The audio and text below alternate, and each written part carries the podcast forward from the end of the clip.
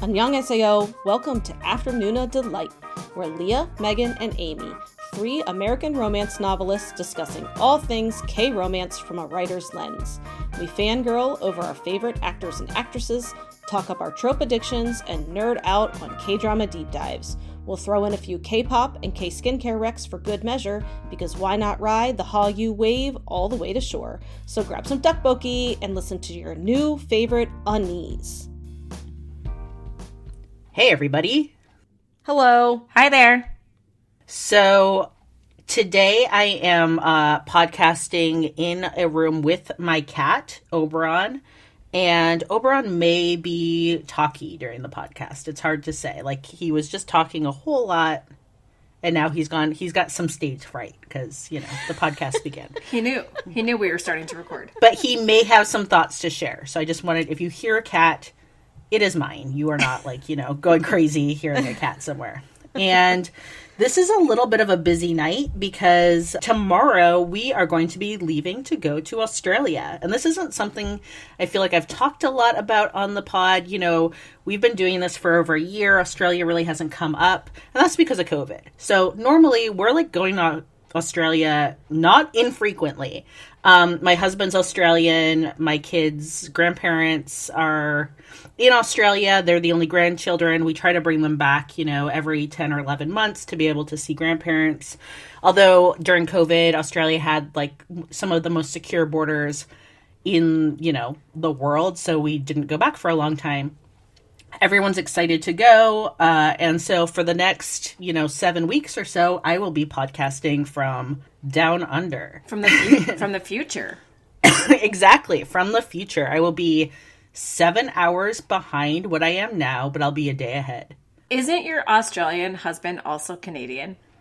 yes so he was born in canada but he okay so I just recently learned this, which is why I'm like so fascinated by this. So he was born in Canada, and they migrated when he uh, was five. So his mom, uh, my mother-in-law, is Australian, like through and through Australian. Can trace her bloodline back to like you know, in part a convict ship where one of their like great greats was a Luddite who broke uh, machinery in England, uh, you know, to protest like job loss and you know the rise of the the future. And so anyway, that got him on a ticket one way ticket to the penal colonies. And then uh, my husband's father's side, uh, you know, I mean, they all go back to Britain eventually, but they were uh, Canadian missionaries. And so they uh, spent a lot of time proclaiming the word in, you know, remote, you know, First Nation territories for better or worse. And then uh, eventually kind of like got into more urban priestly life. Uh, so yeah, my husband's uh, grandpa was a an Anglican minister, but you know, after that, from my father in law and down, they kind of separated from the Lord, and now they're heathens. And my uh, father in law was like out hitchhiking around Australia in the 60s, and my mother in law and her sister had gone to Sydney to see the musical Hair, like in like you know 1960s Hair and uh, I guess they picked him up at a hostel, like a youth hostel, and he was like hitching a ride somewhere. And uh, she had like a little midi, like one of those little like you know Italian job cars. Made her sister sit in the back seat, and she uh, she picked up my father in law, and they had like three or four torrid weeks together. And then he proposed, went back to Canada, worked in forestry, saved some money, sent her money for a ring. Once she received the ring, the father-in-law let her put the like engagement announcement in the paper. He showed up wearing the, his one suit on the airplane and walked past her at the airport because he hadn't seen her in a year. And so she he walked past her. The father-in-law, I guess, saw his suit, which was brown, and was like, "You are not marrying my daughter in this like janky brown suit." So he had to go get like some like tux fitted, and like you know, basically they got married, and then like a week later, she was on a boat and boated off to Canada. Which you know, she was like an urban kind of like fashionable city girl, and was off to live in forestry camps in Canada for, you know, a while. So, you know, pretty exciting. And I don't know much about the details of their romance as, you know, you wouldn't really want to, that being your in laws. But when she was here visiting about five years ago, she ended up having uh, like a tooth situation, and she had to have like dental work done. And when that happens, you know, they give you whatever it is, the good drugs. And I just remember like the people at the dentist office were like, you know, oh, yep, yeah, over I want to let you know that it was good drugs. They were like, um, you can go back and get her now. And they were like kind of laughing. And I'm like, what's going on? And I went back and my mother in law was sitting there like wide eyed blinking with this like smile on her face. And I was like, whoo boy. And she was like, hello. So I get her in the car. We start driving. And she's like, did I ever tell you about the night I met you know, Nick's father, and I was like, um, look out don't. the window at that tree. I was like trying to like redirect her. she was very cute. Her face felt better, but yeah, she was on the good drugs, and she was going to give it to me. And you know what? That was one story. I'm usually here for a romance. That was a story I did not want to hear. No, never, ever. Yeah, I respect it, obviously, of course, but of course, good not to. So, but speaking of travel and things we want to do, you know, many people do want to go to Australia. Many people don't. Lots of poisonous snakes. Lots of uh, spiders spiders. We're going to be going up to far north Australia, so I'll be talking about that in the podcast. So we're going to the Australian Zoo, the Steve Irwin Zoo, which I'm excited oh, about. that's awesome. Oh, I yeah. love the Irwins. We're so only going to be like much. 20 minutes from there, so definitely going to see that. But we're oh, also going to be going up into like croc. I've never been in like the crocodile place. Wait, is before. that where the chlamydia ward is? That's dedicated to Stephen Colbert. Yes. the, right. the koala chlamydia ward. Yes. Megan, you don't know about this? I, I don't think I do. well, I, am still stuck on the Irwins. I'm sorry. I follow them on like social media. I freaking love Bindi Irwin, like you would not believe. Like I follow her little family. I love them. Her little girl is the cutest thing ever. Yeah, they seem pretty cute yeah, I'm and obsessed. cool. I'm into yeah. it. So yes, I will be sharing more as that unfolds. But for the first couple weeks, I will be in straight up winter like down on the Bass Strait. It's going to be. I mean, the one thing that is is going to be that's going to be hard. I think is right now days are getting long. That's nice. I'm going to be going back to like it's getting dark at like 4:30 in the afternoon. So we're going to New York uh, just for a few days, just with uh, my in laws and just you know my family, so my husband and my two kids, and we happen to be staying right near Koreatown in New York City. And of course, I was like really excited about that. And then my husband was like, "Well, we're." I was surprised because I didn't want to like drag my whole family to like Koreatown. But Neil was like, "Well, we're right near Koreatown. Why don't we kind of go to a Korean restaurant? Like, wouldn't wouldn't you like that?" Which I was like, "Oh my god, it's like the most romantic Aww, thing ever." Neil. So we're like looking up Korean restaurants, but it was really funny because I told him the subject of our podcast tonight. I said, you know, we are talking about locations in Korea that we might want to visit that are featured in K dramas. And he's like, so in Seoul, do you think there's like America Town? like, do you, you, know how like no, in, there's there's Subway and there's yeah.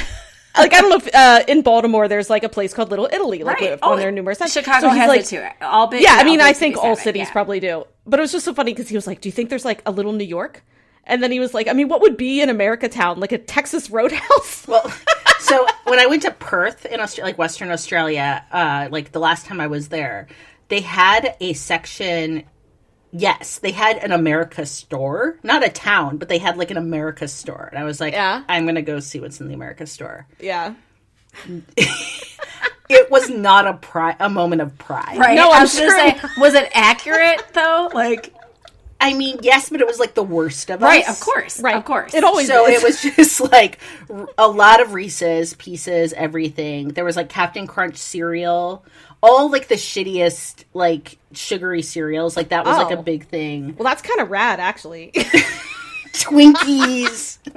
I don't know. I just went in and I'm like, I mean, I guess this is what it's going to be. It just doesn't feel like we've contributed to like a lot to yeah, the betterment yeah. of humanity. not Twinkies not at all. and Cap'n Crunch.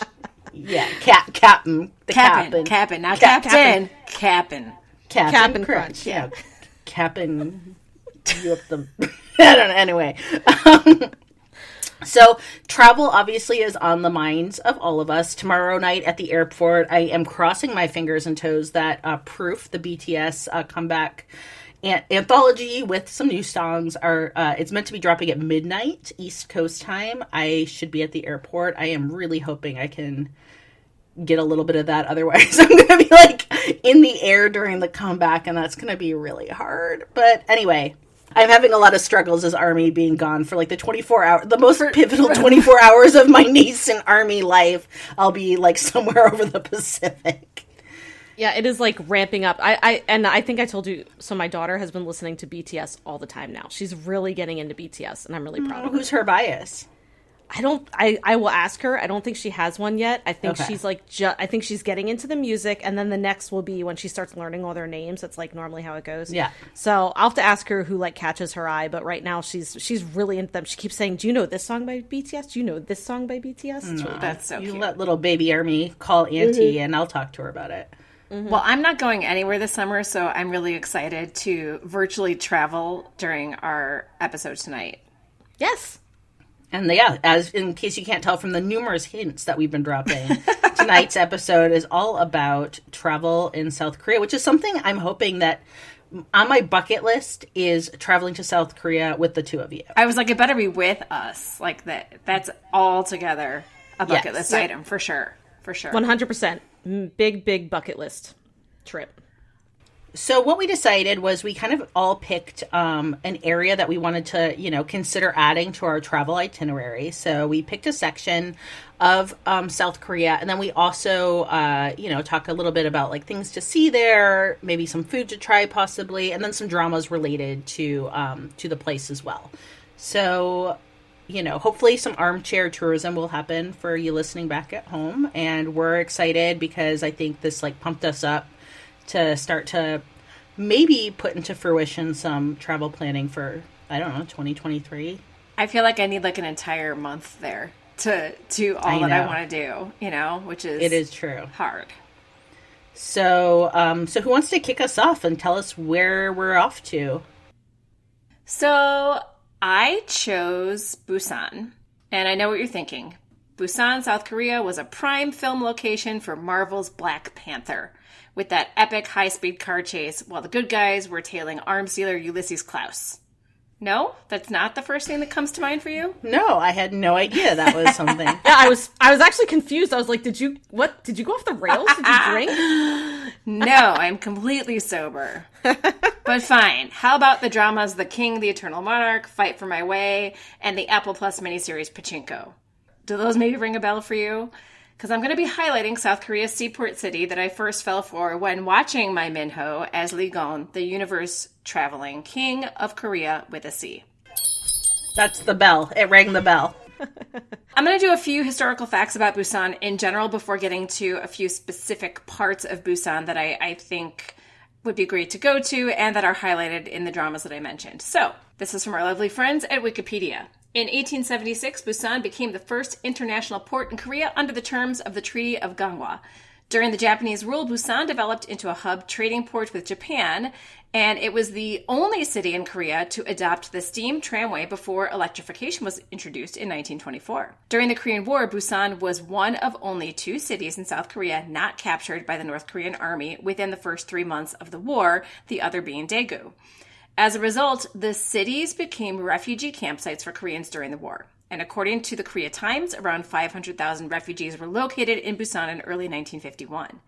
As Busan was one of the few areas in Korea that remained under the control of South Korea throughout the Korean War, for some time it served as a temporary capital of the Republic of Korea. UN troops established a defensive perimeter around the city known as the Pusan Perimeter in the summer and autumn of 1950. And since then, the city has been, I don't really understand this, but the city has been a self governing metropolis and has built a strong urban character.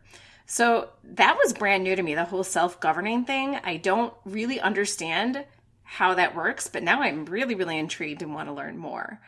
Did you either of you know about that, about Busan being self governing?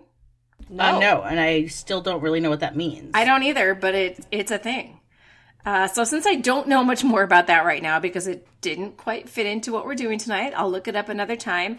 Um, let's take a look at some of the interesting spots to check out if and when we make it to South Korea. Starting with, I'm gonna butcher saying this, Haeundae District in Busan, which is sort of the most populous district right now. Wait, how do you spell it? H A E U N D A E.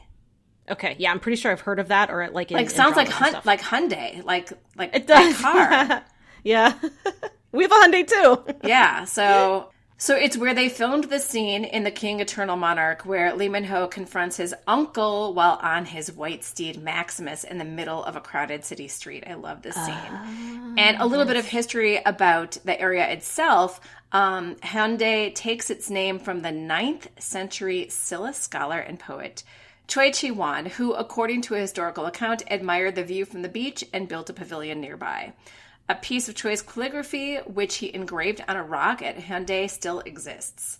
And the district actually remained pretty isolated and underdeveloped until the 70s, like the late 1970s and early 80s, when a small number of luxury hotels kind of popped up following the Seoul Olympics. Thank you, Reply 1988, for portraying the importance of this event to South Korea. Now it's host to the Busan International Film Festival, which makes basically Busan the South makes Busan South Korea's movie capital. And Marine City, which is like that little almost peninsula of like high rise residences that we see a lot of shots of in the King Eternal Monarch. And, Oh, okay. you know, like there, it's really big high rises, and those are like luxury residences. So if you visit, make sure to hit Haeundae Beach, where you'll also find Busan's Sea Life Aquarium. Dine on some traditional Korean street food like tteokbokki or fish cake at the Haeundae Market, or head up to Dalmaji Hill to find cafes and art galleries. And in the spring, Dalmaji Gil Road is a top spot for cherry blossoms. And finally, there's Cinema Street with film related art and sculptures. Like there's some paint like painted trick of the eye stuff on the pavement. I was looking at pictures, it's really cool. And then Santorini Square where a lot of Korean actors have left their handprints in the pavement. So very much, you know, kind of like the Hollywood Walk of Fame. So that's a really key spot in Busan that was featured in The King, the Eternal Monarch. And then we've got Gwangan-daegyo Bridge, which is also called Gwangan Bridge, which I'll say from now on because that's easier. And this also plays a role in The King, Eternal Monarch. This is where we see Lee Gon and Tae-eul, Lee Min-ho and Kim Go-eun, as they are returning to the palace in Korea with the sea by boat. The bridge is a suspension bridge located in Busan, South Korea. It connects Haeundae-gu to Suyong-gu, and the road surface is about 6,500 meters long, with the bridge um, being just a little bit over 7,000 meters.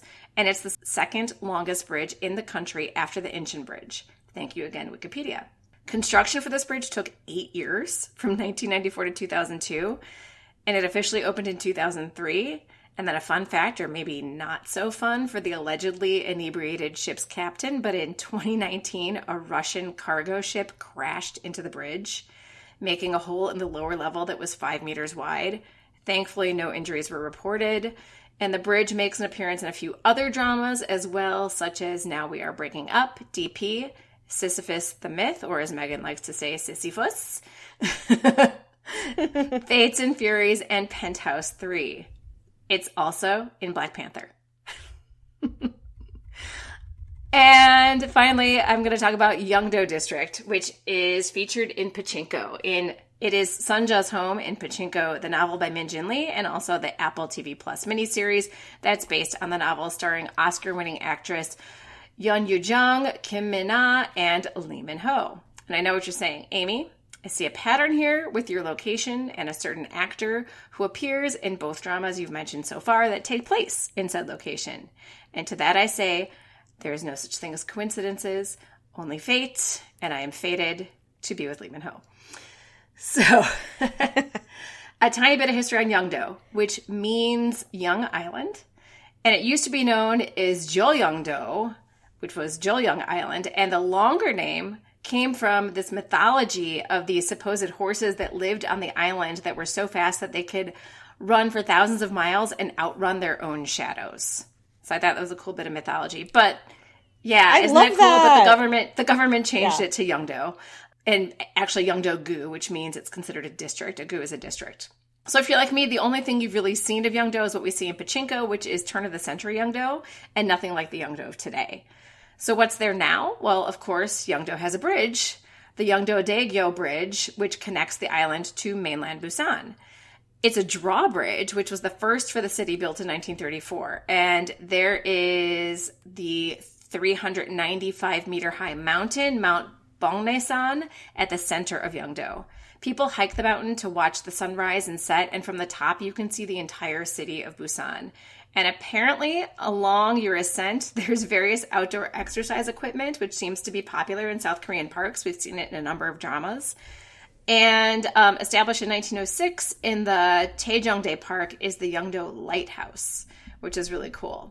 And in 2004, it was revamped to be used as a tourist attraction and now includes an art gallery and a museum of natural history. And apparently, the food to eat in Yeongdo is bulgogi, but not just any bulgogi. It's bulgogi jeongol, which is bulgogi made in a hot pot, turning it into more of a stew. And Youngsun Bulgogi is a restaurant in Yeongdo that has been there for 50 years. And according to my research, has the best bulgogi jeongol in which is its signature dish. So yum. Yum. Yeah, right? I know I'm hungry now. And finally, a quick honorable mention to the rooftop Bamcheongdong. This is in Busan, and this is where in Fight for My Way, our four leads hang out on it's like the you know the top of the building and look down on all those like beautiful colored buildings and rooftops of Busan.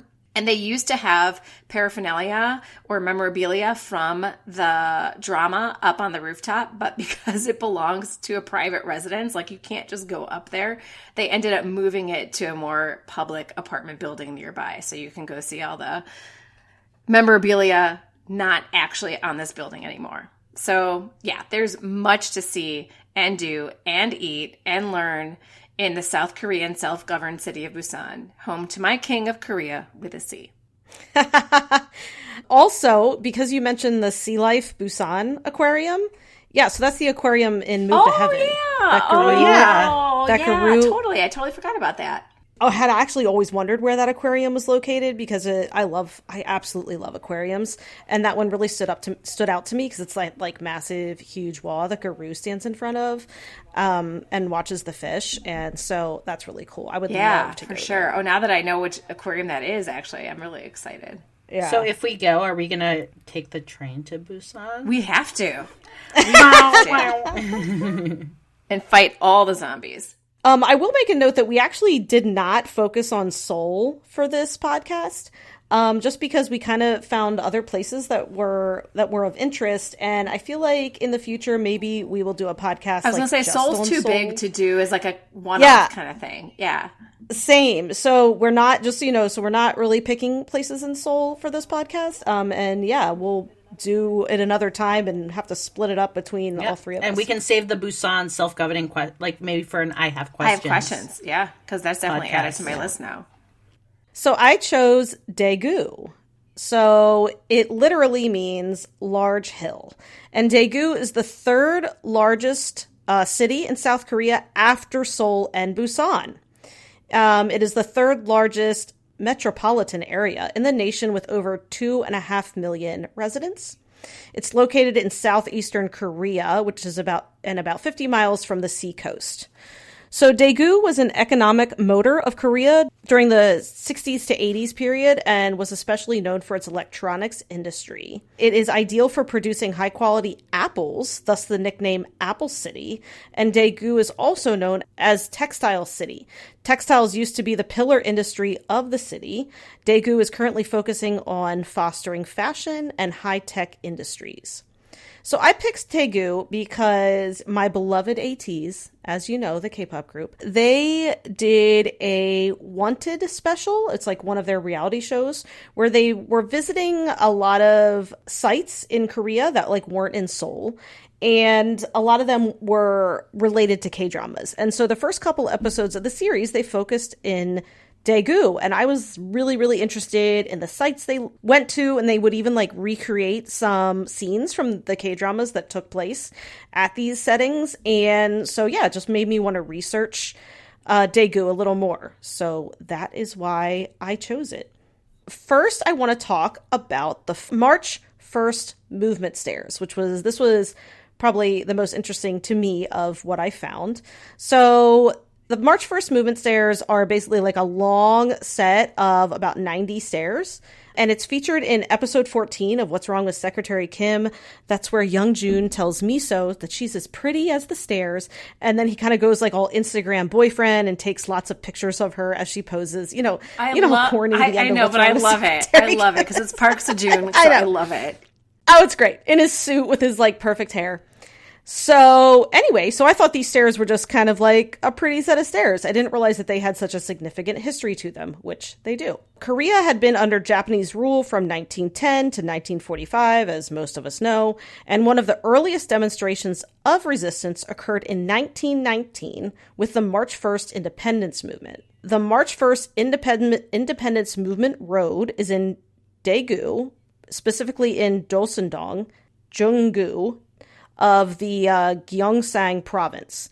And on March 8th, 1919, students from various high schools in the area secretly assembled and rallied down this alleyway, at the time a pine forest, and its 90 step stairs during the March 1st independent movement. The students hid and marched on the stairs during the revolt. And uh, if you look at pictures of it now, there are Korean flags and photographs all along the wall to remember its significance. So, you know, you can go there and you can recreate the scenes in What's Wrong with Secretary Kim, and then also learn about the importance uh, and the history of the stairs to the resistance movement. So, speaking of What's Wrong with Secretary Kim, I think there were a lot of Daegu filming locations in that drama. Daegu is also home to the Apsan Observatory, which, again, also in What's Wrong with Secretary Kim, and I encourage you to google it because i think once you see the image of the observatory you'll you'll recognize it.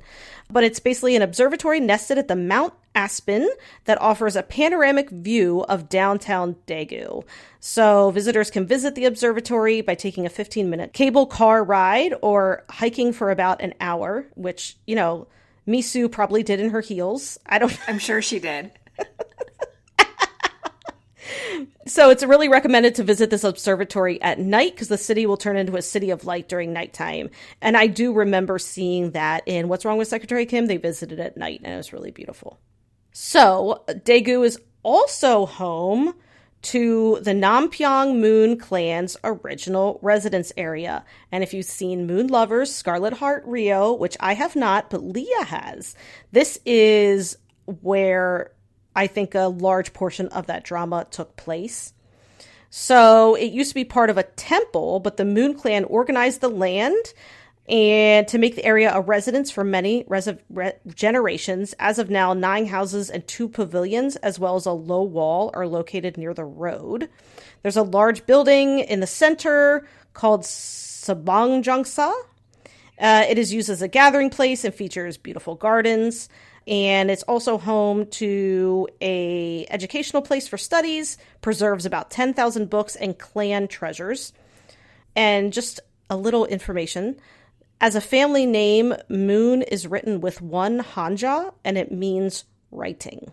And last Daegu is also home to the Keimyung University's Hanhakjan village and so this was featured in the drama Mr. Sunshine. So this was where this was the school where Go A Shin, played by Kim Tae Ri, learns English. And it was also portrayed as the prestigious Shinhwa High School in Boys Over I think Flowers. I saw that one. Yeah, I think you did. So, Songsa campus of Keimyung University has catches the attention of many K-drama lovers, has beautiful buildings surrounded by colorful autumn leaves, has exotic architecture and a beautiful landscape. So, and one last thing about Daegu is that the food that they have known that they are known for is spicy beef stew. So this dish, which is only found in Daegu, is made with beef shank, leek, and radish, cooked in a broth with plenty of red pepper powder and chopped garlic. It, it has it says it has a aftertaste that is both spicy and refreshing. Maybe it's refreshing because it like clears your sinuses. that sounds good. Spicy garlic, like I'm in. Right, and so it's, it has a tradition of more than 50 years dating back to the days of the Korean War. So the soup is made by boiling the bones and guts overnight. It's like a bone broth, yeah. Yeah, and then add leeks, radishes, hot red pepper powder, and crushed garlic. And it gained its popularity among the refugees during the Korean War. So I would also like to try that, even though it's it, it worries me a little bit because I'm a baby. Well, I was going to say I'm not a, am not a baby when it comes to spice, but if I do try it, you're probably gonna want to like stay away from me for like a day or two until all the garlic is out of my system. I know that too. I will recommend watching the ATEEZ special because it was really, really interesting. They talked a lot more about these locations. Yeah, I can share the link in the show notes, but it was uh, the whole special was really interesting. It was maybe like eight episodes, and they visited a lot of different places um, around Korea that weren't in Seoul. So I found it really, really cool to see all these different locations that I don't feel like we normally see. So I will link it and yeah, I we I will put Daegu on my to visit. I list. love how much that we're learning about places that you know 18 months ago I knew nothing about. So this is a lot. This is a lot right. of fun. And I mm-hmm. definitely want to go to Daegu as a pilgrim uh, for BTS because it has two very famous sons. One is Kim Tae Hyung, and then the other is my own Min Yoongi, who goes by Agust really? D for his, uh, you know, his solo stuff. The D for Daegu. Oh, I love that. So if you're a Suga stan or a V stan, Daegu. All right. Well, now is the time in our program where we talk about our K-pop rec of the week. Speaking of BTS, uh, and Megan, who do you have for us this week? Okay, so this week I'm recommending "She's the Boss" by THE BOYZ. Um, I always love THE BOYZ. They are fantastic, fun to watch, and they are on tour right now. Although I know they recently postponed a couple shows because like three of them got COVID, which is incredibly unfortunate, and I hope they get better soon. But I guess uh, let's show them some support. And yeah, so check out She's the Boss by THE BOYZ. If you enjoy our podcast, you have our patrons to thank, at least in part. Afternoona Delight Patreon allows us to keep creating content for y'all to enjoy. Thank you so much to everyone who is supporting us there. And not to brag, but our Patreon community is pretty awesome, and you can join at a tier that feels good to you gain access to fun perks like K drama posts, monthly Patreon only bonus podcasts, and even a live K drama support group on Zoom. Because we know firsthand what it's like to have no one to talk to about those crazy plot twists, amazing characters, and all those feelings. And look, no one should have to walk that walk alone. So learn more by visiting afternoonadelight.com. That's www.afternoonadelight.com. And hey, while you're on the website, you can check out Afternoona Delight podcast merch, find links to book recommendations, bop along to our K-pop recs, glow up your skin with K merch recs, find all of our social media and a link to our email so you can send us recommendations or feedback. And hey, while you're at it, why don't you pop over to Spotify or Apple Podcasts and leave us a five star review? It really helps with our discoverability. Kamsamnida. Alrighty, well, who is feeling like going to the tropics, so to me, speak? Me, me, me. Okay, maybe not the tropic tropics, but you know. Okay, well, I chose Jeju Island. And um, Jeju Island is a volcanic island in the Korean Straits, far away from the hustle and bustle of Seoul. It has a moderate climate throughout the year, and so it's kind of known as South Korea's Hawaii. It's not that big, it's 45 miles wide and uh, 20 miles north to south, uh, and it's a quick hour flight from Seoul. So, first up, I thought, you know, we could talk a little bit about some of the dramas that are set in Jeju because that's really one of the reasons why I picked this. Um, basically, this is my excuse to get to talk about Our Blues, which uh, released in 2022 and is still dropping episodes. And hand to chest, this is really what inspired me to pick the location because, you know, I'm not sure I can get either of you to watch it, so this is my swan song. Um, you know, I'm going. Up, I'm going to because Kim Woo Bin is in it, and I can't not watch a Kim Woo Bin drama where he lives through the whole thing. So okay, well, let's see. I don't know if I'm about to sell it to you. I definitely don't think I'm about to sell it to Megan, but we'll see. So first off, look, this is no hometown cha cha cha. Like right from episode one, we can see that um, you know locals can be unhappy even in a very idyllic and seemingly happy place. so it's not raining, it's not dark all the time, it's not cold, and they're still unhappy. Well, you know. So is is it is it soggy wet wonder? Is it soggy Wonder Bread? That's zip it, zip it. This is my time. so, told from the perspective of multiple characters, this is a drama that really needs to take its time to unfurl. Um, so we have uh, the outgoing, salty, and surprisingly wealthy fish store owner Jung Eun Hui, who she runs into her first love, uh, Choi Han Soon, when he comes back into town under some difficult financial circumstances. And, you know, this character is like swept away with the idea of rekindling what might have been, and unfortunately starts to realize that this guy might be re entering her life because he needs money. Then we have uh, Park Jung In, who is pa- played by Amy's favorite, Kim Woo Bin and he's finally making a drama comeback uh, after beating cancer. So you know, yay! Kim let's give some yes, yay. Um, and look, this he is so dreamy in this. Like I am a shoulders girl, and his shoulders like he's like Atlas holding up the world here as this boat captain who lives on a bus, which is a very like cool kind of like you know free spirit thing to do, and he has this habit of writing questions to himself that he's pondering on this like whiteboard. So as he's oh trying to like think of things to wrestle, yeah, yep, he starts writing questions and he mulls them over. A lot of his questions have to do with the fact that he's smitten by Yi Young Uk, who is this uh, mysterious Haenyeo or female diver, and I'm going to get into the female divers of Jeju soon. And she's new to the island and you know she has a lot of suspicion that like uh, the other divers the other Haenyeos level against her as well as just kind of women in general. Folks think she is promiscuous because she's a little flirty. So anyway he has lots of feelings about her and their relationship is kind of like slowly unfurling then add into the mix another character who is Min Son Ha, who is p- played by Kim Woo Bin's fiance and home in real life, and hometown cha cha cha superstar Shin Min Ah, who plays a severely depressed, almost catatonic divorced mom. I'm not laughing because depression is funny. I'm laughing because I'm telling this to Megan as a drama to watch. Trying to sell the drama. Yeah. yeah. So anyway, um, her story is getting interesting too. Um, but she is this object of complicated yearning for another character, Lee Dong Suk, who is played by Mr. Sunshine himself, Lee Byung Hun and he is a grumpy merchant who makes a living selling random shit out of the back of his truck.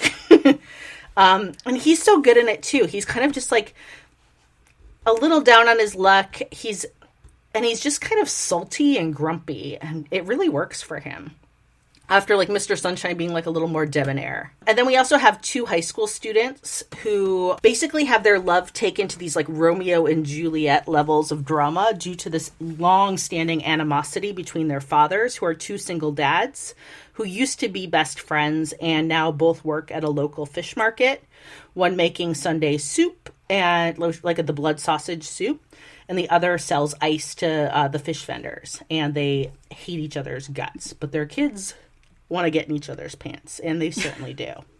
And so, you know, the drama comps for our blues are like the Reply series, or maybe my Mister. um, it doesn't make me laugh as much as Reply or Hospital Playlist, but it's certainly not as bleak as the latter. I'd say it's kind of like a midway point between something like Reply or Hospital Playlist and my my Mister. Um, but throughout all, the island really is this like other presence where the blue seas and kind of just like the surround serve as this like backdrop that kind of uh, tap into the emotional highs and lows of the story. And just really quickly, a few other dramas that also feature Jeju. Um, one is Something in the Rain, which is a Nuna romance with um, Son Ye Jin and Jung Hae In. And this was a drama I loved so much for about 11 episodes, but it did ultimately, unfortunately, let me down. But Jeju is still there, and it serves as a vehicle for escapism for the characters. And then there's also Warm and Cozy, uh, which stars my uh, one of my favorites, Yoo Yeon Seok from Hospital Playlist and Mr. Sunshine, and Kong, uh, Kang So Ra. And um, it's totally filmed on the island and like has a lot of those like idyllic romance by the sea vibes. So one other fun fact about Jeju is, uh, so you know, South Korea wasn't always. I mean, I always like obviously knew about South Korea, but you know, I didn't spend a lot of time thinking about it too much. And then, kind of like way back when, in like the maybe around like 2012, 13, I was a stay-at-home mom. I was just starting to write. I had two very small children at home. And my husband used to go away before COVID for work all the time. Like every month was gone like half the month. And at one point, he went to uh, the World Conservation Conference, which was in Jeju Island. And I remember, like, I'd never heard of Jeju before. And he went off and spent like two weeks living it up in Jeju and, you know, calling me, you know, as I'm covered in like toddler puke and pee and poop and whatever you know, living his best life on Jeju Island. So I will say I had some bitterness actually. like I, Jeju, the only thing I had like attached to Jeju was like a little bit of salty jealousy. But I have turned that corner now, and I want to talk now about uh, just a few fun facts with the island. So legend has it is that um, it was founded by three demigods: Go, Riang, and Bu and they emerged from holes in the ground and uh, went on to become uh, founders of uh, the kingdom. And so it was until the island fell under Joseon uh, control in the 1400s. But interestingly enough, the names Go, Riang, and Bu are common last names among locals still on the island. So, something else that's super rad, and I touched on this really briefly in um, the Our Blues recap, is that Jeju has a matriarchal family structure. So, you know, in many cultures, it's really common to have these like patriarchal family structures where the man is the head of the household and is the main provider. On Jeju, women were often the main providers because of um, the fact of these haenyeos, uh, literally translated to uh, sea woman or female divers. So these women harvest mollusks, seaweed, and other sea life from the ocean floor, abalone, and because Jeju's economy relies heavily on like the seafood business, these women were the breadwinners in their households. And I also have a book on my summer reading list about these divers called The Mermaid from Jeju by Sumi Hahn. So I'm excited to read that this summer. So something else you can do because Jeju is an island and you know there's lots of beautiful natural things on islands. You can climb Mount Hallasan. And this is a dormant volcano at the center of the island, and it has a nice little crater lake on top, and takes about eight to ten hours return if you're, you know, a reasonable walker. It's also the tallest mountain in South Korea. Jirisan comes in second. It's the tallest mountain on the mainland, but if you're going to factor in like all of Korea, Mount Hallasan here on Jeju Island has a beat. It's also the home of the oldest Buddhist temple on the island, which uh, was, you know, destroyed but then rebuilt uh, in the early uh, 20th century.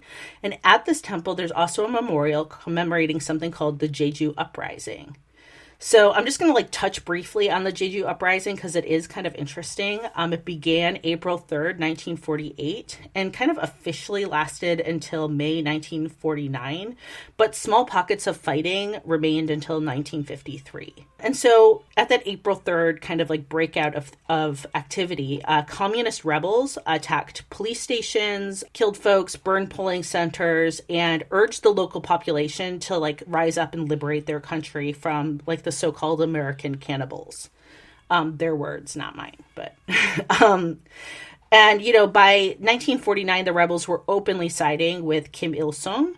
Uh, of fame as you know the founding leader of North Korea, and then after North Korea invaded the 38th parallel in the ni- in 1950, South Korean military ordered a preemptive apprehension of suspected leftists nationwide. So basically, if they even just thought you were, you know, somebody who was like a leftist, you could be uh, taken into custody. And on Jeju, thousands were detained, and they were sorted into groups labeled loosely as A, B, C, and D based on their perceived security risks. Then the Jeju police were instructed to execute all those in groups C and D by firing squad.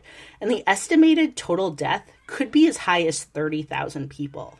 And these atrocities were carried out in front of the US military, and Americans documented the massacre but did not intervene. And there's many locations around Jeju where um, the citizens who were killed have been um, like marked or commemorated by towers of volcanic stones. So maybe I should have put that last. It's a weird pivot. like, hold on. I'm like, I don't know thing. where to go from that. Yeah, yeah, that's heavy. Um, it actually made me think of Mr. Sunshine and American yeah. Complicity in um, in things. So maybe that can be something from the I have questions, like more questions there, obviously, and America's complicated history on the Korean Peninsula. So um, we'll put a pin on that, and we'll try to move to something a little bit later, which is uh, food to try on Jeju. So, um, you know, obviously it's an island. Seafood is big. Um, a couple things that caught my eye are something called raw cuttlefish water or hanchi mulhoe, which I could be pronouncing very badly. I apologize. But it translates into raw cuttlefish water. But the name isn't meant to fool you. It's an icy soup that's full of fresh, thinly sliced raw cuttlefish, which is a type of uh, squid and then soybean paste, red pepper paste, vegetables, and vinegar. I really like cold soups. I think it sounds good. Also, Jeju has a very famous food, which is black pig. So, in traditional Jeju um, architecture, they had like outhouses that were built on stilts, and pigs would, you know, hang out and chow down around like the farming family's uh, leavings. So, while uh, modern farming practices have eliminated, you know, feeding human waste into like their livestock. Black pig apparently has like a very cultivated taste and it's meant to taste different to their pink counterparts. And then um lastly is uh there is a so I'm into I guess nature. So my last thing I want to talk about is there is a trail, the Jeju Trail that is 425 kilometers and it's a network that circumnavigates the entire island of Jeju. And there's a bunch of different routes you can take but there's a lot of folks who uh, choose to tackle it as kind of a through hike. And it takes around a month and i think that sounds really fun. Like you can go from like town to town be along the coast be along all the beautiful beaches eat delicious food then like burn it off as you're hiking so you know, I mean, maybe we need to take longer. In, I know. I was uh, like, South I would 100 percent do that, but that there's my month right there. So. Yeah. So not that month. We'll uh, tack that month on or take that as a separate trip. But I think it sounds really fun. Yeah. Yeah, it does. So there you have it. There's a taste of a few places that you know we have on our bucket list. Obviously, once you start to learn about new places and learn about history and learn about how things are set up in um, you know other parts of the world that leads to questions so i think you know you'll be probably hearing another podcast about questions this summer. Spoiler alert. but um but yeah, I think it was really fun to just kind of do a little bit of armchair tourism. Yeah, and I'm sure we'll do another one like this because there's plenty of places obviously that we can cover. And even like more dramas in each of the locations that we mentioned. Right. Like we could have talked about an endless amount of dramas, but we kind of you know, narrowed it down, I guess. To Lee Min Ho. The Lee Min Ho tour. The yeah, the Lee Min Ho tour around the Lee Min Ho tour, trail around Busan. Yeah, dude. I mean, uh, can you? I'm. I mean, obviously, I'm sure that there is there's tours tour groups dedicated to K dramas in Korea, but how funny would it be if there was like one that was just specifically like, let's visit all the Lee Min Ho locations Sign me where up. he filmed. Sign me up. And right. you just wear like a giant Lee Min Ho t-shirt. Just his face. like... just like nothing on it, but just like a giant picture, giant picture of his face. Oh my god. Or like a mask, like a bank robber, but it's Lee Maybe this. you know, I know you're about to like kind of like start a new uh, job, Amy, and like have a career change, but you know eventually this could be a nice pivot to you. you could be the tour leader. I could the, be the Lee Min Ho tour guide. sure. Could, this could be Amy's yeah. yes. Lee Min Ho. So maybe someday when I'm an empty nester and I'm an expat in South Korea, that's how I will make my way for for my twilight years. Auntie Amy's Lee Min Ho yep. tour. There you go. Driving the caravan, so the coach around. So you're not traveling to Korea tomorrow, Leah, but you are traveling to Australia. And are there any places, since it's been so long since you've been there, that you're excited to see that you haven't seen in a few years? Hmm, that's a great question. Um, I really do like the beaches uh, near my in laws. So they live right at the gateway to what's called the Great Ocean Road. And so it's going to be winter and it's on the Bass Strait, which is this uh, corridor of very uh, wild uh, ocean that kind of lies between the Australian mainland and Tasmania, the island to the south. So I'm really excited to do like winter beach exploring. You know, see they have a. We were just talking about cuttlefish. You get like the, the cuttlefish like inner skeletons that wash up on the beach, and those are really fun to gather. And something else I just wanted to throw out is if anyone's listening and you live kind of in like the Melbourne or Brisbane or Cairns areas, like, you know, maybe we could, you know, reach out on the Afternoona Delight. Or what's our email handle? Are we Afternoona Delight podcast at uh, gmail.com? And, you know, I don't know. Maybe it's possible we could catch up. I am going to uh, one thing i'm really looking forward to that i do want to throw out that's k drama related is i'm going to be staying um, in the sunshine coast just north of brisbane and one of my friends who i'm staying with she's a scientist kind of so she's not she's not letting me get away with saying this because she's like that's not factually accurate because she's like neil basically. But i would hazard a guess that she is like the biggest descendants of the sun fan that's ever existed. I think she's watched it like 10 times without a joke. Oh my gosh. Oh my gosh. and god. so um I told her I was like, I'm bringing my mic because I'm going to be podcasting from Australia, and I was like, I wanna, I wanna interview you about your descent because this drama is clearly hit such a chord for her. It's her comfort watch. She had I don't love Descendants of the Sun and she I don't like is a, either. No, and she's appalled by this. So I want her to make the case of why she thinks it's like flippin' amazing cuz Amy and I were left pretty cold by this drama, but it is her everything. I still haven't seen it. wow Well, can I just say related that two um, book bloggers who I've known for a while uh, recently started watching K dramas at a very rapid rate. Like, I am so impressed. They're like me. I convinced them to watch I'm Not a Robot, and they buddy watched it. Because, and I told them, I was like, look, I know the premise sounds bonkers and weird and like not cool at all. Please trust me. Please trust me. And they buddy watched it and they loved it. I thought you were, I thought you were going to say and neither of them liked No. it like Oh my god, I would have been cry. I mean, I would have like, no, I would I would have unfriended them. No, I'm just kidding. I would have blocked them from my life. Um, no, I what I was like, I honestly was kind of waiting on like pins and needles. I was like, what if they hated it? But they both they both really really enjoyed it, and they were like, you're right. I can't. It doesn't Right. seem like it would be a good drama a- at all. But they were like, you know, the the male lead was just so perfect. The acting was amazing and the romance was great and it just really it really you know made my month I both challenge somebody to not like that drama. Like how like yeah if you absolutely hate Yeah, it i we want to do a special. why, just like. I'm going to be interviewing this person who loves Descendants of the Sun more than the power of speech. Uh, I, I mean, and look, I liked I liked it better than Amy did. I did but- not like it at Yeah. all. I liked it. Sorry, I mean like not. Yet. I still wanna try It it. just was not my yum. Yeah, it was a so-so for Yeah. me. But anyway, yeah, we will get we will get the digs on that, and That yeah, would be a fun one. If you're in Australia, I'm gonna be in you. Let's like you know, I'm gonna be all alone. So I have one more quick question about Australia that you just made me think of. What is winter like in Australia? Like, is it actually get cold, cold there, or like what's the? yeah anyway i want to know that Oh, too that's a great question too. So Australia is very big. so like it's kind of like the size Like where of like, you're gonna be? Where you're the yeah, lower where- 48 states. So where I am going to be is it's going to be probably like Seattle winter weather for Okay. where I am. But if you went north uh, a little bit, you'll hit the Australian Alps and there's skiing there. So Yeah. you know, like maybe two hours to the north uh, okay. are a bunch of different ski hills. Yeah, like my husband used to snowboard all the time. Like the col- the university that I did exchange on that I met him at was kind of like a lot of people would go to the snow from there uh, because it was like an hour away from a lot of the ski hills. And so then um and then yeah, we're going to be going up, you know, north into Queensland because uh, it'll be it's still going to be a bit cool. I guess it's like a little unseasonably cool at the moment, but you know, it'll be like going to Hawaii in wintertime or something. Oh, okay. But this is also a good time to go to the desert. We're not going to be doing that this trip, but um, in the future, now that we might be on this like new schedule of going to Australia in the winter because it fits with school schedules, um, that could be a really good time to start going into the desert as well because the desert in summer is like stupid, like 120 degrees or something. Like it's not possible.